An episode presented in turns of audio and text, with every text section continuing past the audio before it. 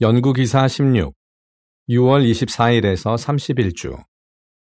봉사에서 더 큰 기쁨을 얻으려면 주제성구 기쁨으로 여호와를 섬겨라.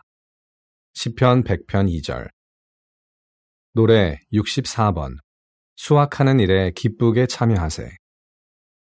요점. 이 기사에서는 봉사에서 더 큰 기쁨을 얻는 방법들을 살펴볼 것입니다. 1항 질문 일부 전도인들은 전파하는 것에 대해 어떻게 느낍니까? 여호와의 백성인 우리가 사람들에게 전파하는 이유는 무엇입니까? 하늘에 계신 아버지를 사랑하고 사람들이 그분에 대해 알도록 돕고 싶기 때문입니다. 많은 전도인들은 봉사하는 것을 정말 좋아합니다. 하지만 봉사가 즐겁지 않다고 느끼는 전도인들도 있습니다. 이유가 무엇입니까? 어떤 사람들은 수줍음이 많고 자신감이 부족할지 모릅니다. 또는 초대받지 않고 사람들의 집에 찾아가는 것을 부담스러워하는 사람도 있습니다. 그런가 하면 거절당할까봐 두려움을 느끼는 사람도 있고 남들과 가급적 마찰을 일으키지 말아야 한다고 배운 사람도 있습니다. 이 형제자매들은 여호와를 매우 사랑하지만 낯선 사람들에게 좋은 소식을 전하는 것에 어려움을 느낍니다. 하지만 전파 활동이 얼마나 중요한지 알고 있기 때문에 이 활동에 정기적으로 참여합니다. 그 모습을 보시고 여호와께서 얼마나 기뻐하시겠습니까? 1항의 사화 두 자매가 호별 방문 봉사를 하고 있는 모습. 한 자매는 행복해 보이지만 다른 자매는 긴장하고 경직된 모습입니다. 사화에 딸린 문구. 당신은 봉사하는 것을 좋아합니까? 2항 질문. 봉사가 즐겁지 않다고 느껴지더라도 왜 실망하지 말아야 합니까? 당신도 앞서 언급한 이유들 때문에 때때로 봉사가 즐겁지 않다고 느낍니까?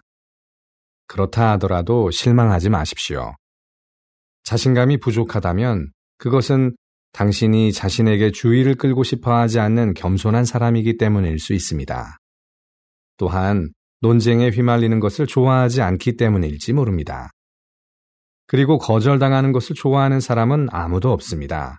특히 다른 사람을 도와주려고 하다가 거절을 당하면 더 실망스러울 것입니다. 하늘에 계신 아버지께서는 당신이 겪는 어려움을 잘 아시며 필요한 도움을 주고 싶어 하십니다. 이 기사에서는 그런 어려움을 극복하고 봉사에서 기쁨을 얻는 데 도움이 되는 다섯 가지 제안을 살펴볼 것입니다. 하느님의 말씀에서 힘을 얻으십시오. 사망, 질문. 예언자 예레미야는 어떻게 전파할 힘을 얻었습니까? 과거부터 현재에 이르기까지 하느님의 백성은 어려운 임무를 수행할 때 그분의 말씀에서 힘을 얻었습니다. 예를 들어 예언자 예레미야를 생각해 보겠습니다. 예레미야는 여호와로부터 전파하라는 임무를 받고 주저했습니다. 그는 이렇게 말했습니다. 저는 아직 아이라서 말할 줄 모릅니다. 예레미야 1장 6절. 예레미야는 이런 자신감 없는 태도를 어떻게 극복했습니까? 그는 하느님의 말씀에서 힘을 얻었습니다. 예레미야는 다음과 같이 말했습니다. 그 말씀이 마치 뼛속에 갇혀 타오르는 불같이 되었습니다. 제가 그것을 억누르기에 지쳐서 더 이상 견딜 수 없었습니다. 예레미야 20장 8, 9절 예레미야는 쉽지 않은 구역에서 전파해야 했지만 자신이 전해야 할 소식에서 힘을 얻어 맡겨진 임무를 완수할 수 있었습니다. 사항 질문 하느님의 말씀을 읽고 묵상하면 어떤 유익이 있습니까? 그리스도인들은 하느님의 말씀에 담긴 소식에서 힘을 얻습니다. 사도 바울은 골로새 회중에 보낸 편지에서 형제들이 정확한 지식을 얻으면 모든 선한 일에서 계속 열매를 맺고 여호와께 합당하게 걸으려는 열망이 생길 것이라고 말했습니다. 골로새서 1장 9, 10절의 기록은 이러합니다. 그 때문에 우리는 그것에 대해 들은 날부터 여러분을 위해 끊임없이 기도하며 청해왔습니다. 우리는 여러분이 모든 지혜와 영적 이해력을 갖고 그분의 뜻에 대한 정확한 지식으로 가득 차게 되어 모든 선한 일에서 계속 열매를 맺고 하느님에 관한 정확한 지식을 증가시키는 가운데 여호와께 합당하게 걸어 그분을 온전히 기쁘시게 해드리기를 기도합니다. 그러한 선한 일에는 좋은 소식을 전파하는 것이 포함됩니다. 따라서 우리가 하느님의 말씀을 읽고 묵상한다면 여호와에 대한 믿음이 강해지고 그분의 왕국을 전파하는 일이 왜 그토록 중요한지 더 분명히 이해하게 됩니다. 5항 질문 성경을 읽고 연구하는 일에서 최대의 유익을 얻으려면 어떻게 할 수 있습니까? 하느님의 말씀에서 최대의 유익을 얻으려면 서두르지 말고 충분한 시간을 들여 성경을 읽고 연구하고 묵상해야 합니다. 잘 이해되지 않는 성구를 읽게 된다면 그냥 넘어가지 마십시오. 워치타워 출판물 색인 또는 여호와의 증인을 위한 연구자료 찾아보기를 사용해 그 성구에 대한 설명을 찾아보십시오. 시간을 내서 성경을 연구하다 보면 하느님의 말씀이 참되다는 확신이 강해질 것입니다. 그러한 확신이 더 강해질수록 배운 내용을 사람들에게 전해주는 일이 더 즐거워질 것입니다. 봉사를 잘 준비하십시오.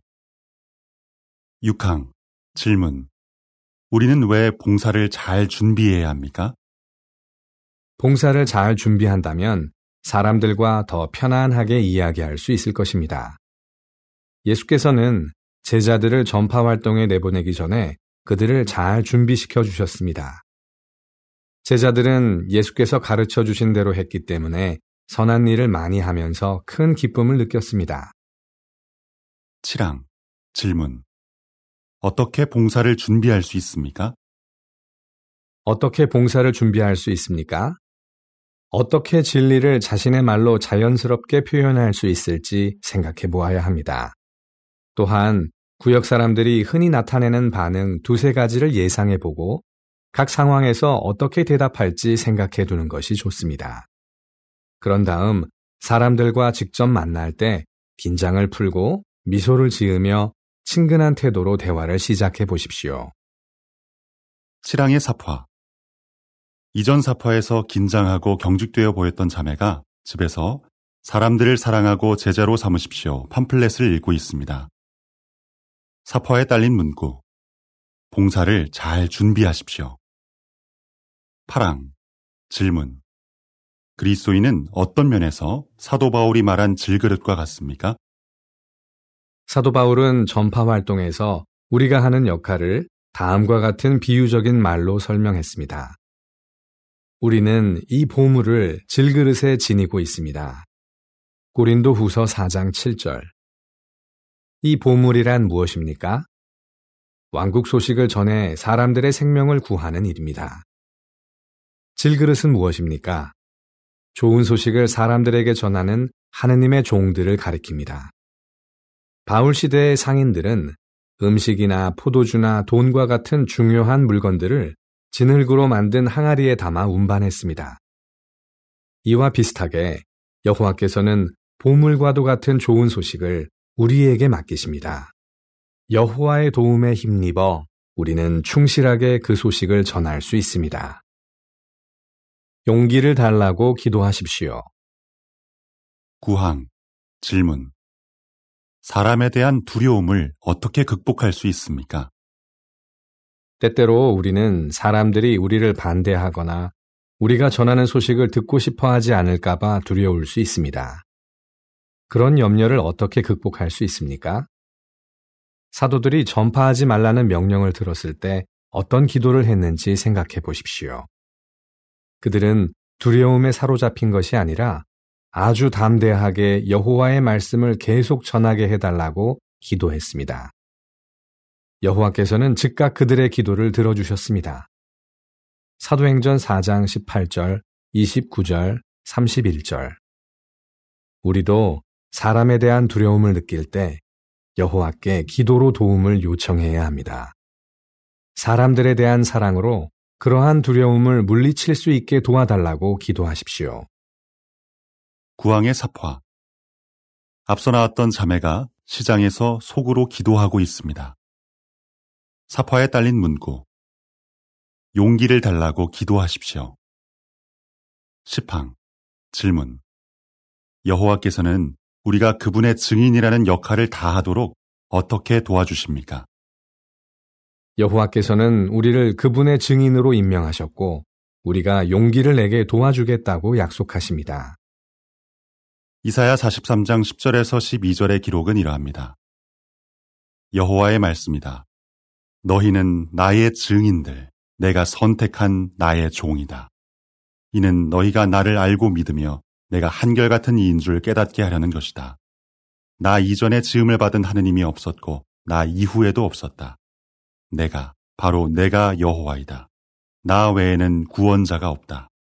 너희 가운데 이방 신이 없을 때 바로 내가 일러 주었고 구원하였고 알려 주었다. 그러므로 너희는 나의 증인들이다. 여호와의 말씀이다. 나는 하느님이다. 그분이 우리를 도와주시는 방법 중 네 가지는 다음과 같습니다. 첫째, 우리가 좋은 소식을 전파할 때마다 예수께서 우리와 함께 계십니다. 둘째, 여호와께서는 천사들을 사용해 우리를 도우십니다. 셋째, 돕는 자인 성령을 우리에게 주셔서 배운 내용을 생각나게 해주십니다. 넷째, 함께 봉사할 형제 자매들을 주십니다. 여호와와 사랑 많은 형제 자매들의 지원이 있기 때문에 우리는 아무 부족함 없이 용기 있게 계속 전파할 수 있습니다. 융통성을 나타내고 합당한 견해를 유지하십시오. 11항 질문 봉사할 때 어떻게 더 많은 사람을 만날 수 있습니까? 집을 찾아가도 사람들을 거의 만날 수 없기 때문에 낙담이 됩니까? 그렇다면 이렇게 자문해 보십시오. 우리 구역에 사는 사람들은 지금 어디에 있을까? 직장에서 일을 하고 있을까? 아니면 쇼핑을 하거나 장을 보러 나갔을까? 그런 경우라면 사람들을 더 많이 만나기 위해 가두 증거를 해보는 것이 어떻겠습니까? 조슈아 형제는 이렇게 말합니다. 저는 통행이 많은 쇼핑센터나 주차장을 돌아다니면서 많은 사람들에게 좋은 소식을 전할 수 있었어요. 또한 조슈아와 그의 아내 브리짓은 초저녁과 일요일 오후에 집집을 방문하여 더 많은 사람들을 만날 수 있었습니다. 11항의 사화 앞서 나왔던 자매가 시장에서 상인에게 JW.org 소개 카드를 건네주고 있습니다. 사화에 딸린 문구 봉사하는 시간과 장소를 바꿔보십시오. 12항 질문 사람들이 무엇을 믿고 관심사가 무엇인지 어떻게 알아낼 수 있습니까? 사람들이 우리가 전하는 소식에 거의 관심을 보이지 않는다면 그들이 무엇을 믿고 관심사가 무엇인지 알아내기 위해 노력하십시오. 조슈아와 브리짓은 사람들과 대화를 시작할 때 전도지 앞면에 나오는 질문을 사용합니다. 그들은 성경을 어떻게 생각하십니까? 전도지를 사용해 이렇게 말합니다. 성경을 하느님의 말씀이라고 생각하는 분들도 있고 그러지 않은 분들도 있더라고요. 성경이 어떤 책이라고 생각하세요? 그러면 흔히 대화가 잘 이어집니다. 13항 질문 사람들이 잘 듣지 않는다 해도 왜 우리의 봉사가 성공적이라고 말할 수 있습니까? 우리의 봉사가 성공적인지의 여부는 사람들의 반응에 달려 있지 않습니다. 왜 그렇게 말할 수 있습니까? 우리가 여호와와 그분의 아들이 바라시는 일, 즉 증거하는 일을 했기 때문입니다. 사람들을 한 명도 만나지 못하거나 사람들이 우리가 전하는 소식을 잘 듣지 않는다 해도 기쁨을 유지할 수 있습니다. 하늘에 계신 아버지께서 우리를 보고 기뻐하신다는 것을 알기 때문입니다. 잠언 27장 11절의 기록은 이러합니다. 내 아들아, 지혜롭게 되어 내 마음을 기쁘게 하여라. 그러면 나를 조롱하는 자에게 내가 대답할 수 있을 것이다. 14항 질문 우리는 다른 전도인이 구역에서 관심을 가진 사람을 찾을 때에도 왜 기뻐할 수 있습니까? 또한 우리는 다른 전도인이 구역에서 관심을 가진 사람을 찾을 때에도 기뻐할 수 있습니다. 파수대에서는 우리의 전파 활동을 실종된 아이를 찾는 일에 비유한 적이 있습니다. 많은 사람들이 아이를 찾기 위해 이곳저곳을 수색합니다. 아이를 찾아내면 아이를 발견한 사람만이 아니라 모두가 기뻐합니다. 이와 비슷하게 제자 삼는 일도 회중 전체가 하는 공동 작업입니다. 구역 사람들에게 철저히 봉사하려면 모든 전도인이 힘을 합쳐야 합니다. 그리고 새로운 관심자가 집회에 참석하는 모습을 보고 모두가 기뻐합니다. 여호와와 이웃에 대한 사랑에 초점을 맞추십시오. 15항 질문 어떻게 봉사에 대한 열정을 더 키울 수 있습니까? 전파 활동이 여호와와 이웃에 대한 사랑을 나타내는 일임을 늘 기억한다면 봉사에 대한 열정이 더 커질 것입니다. 마태복음 22장 37절에서 39절의 기록은 이러합니다.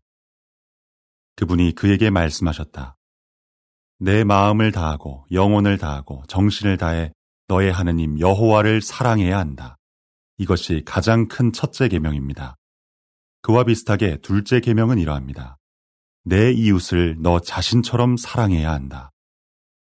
우리가 봉사하는 모습을 보시고 여호와께서 얼마나 기뻐하실지 또 사람들이 성경을 배우면 얼마나 행복해질지 생각해 보십시오. 우리가 전하는 소식에 좋은 반응을 나타내는 사람들이 영원한 생명을 얻을 것이라는 점도 생각해 보십시오. 15왕과 관련된 표지사파 두 자매가 호별 방문 봉사를 하고 있는 모습 앞 사파들에 나왔던 자매가 확신에 찬 모습으로 집주인 여자에게 잡지를 소개하고 있습니다.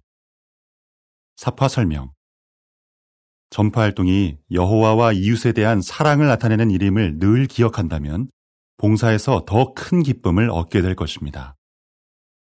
16항 질문 바깥 출입이 어려울 때에도 어떻게 봉사에서 기쁨을 얻을 수 있습니까? 예를 들어 보십시오. 어떤 이유로인가 바깥 출입이 어려운 상황입니까? 그렇다면 그 상황에서 어떻게 여호와와 이웃에 대한 사랑을 나타낼 수 있을지 생각해 보십시오.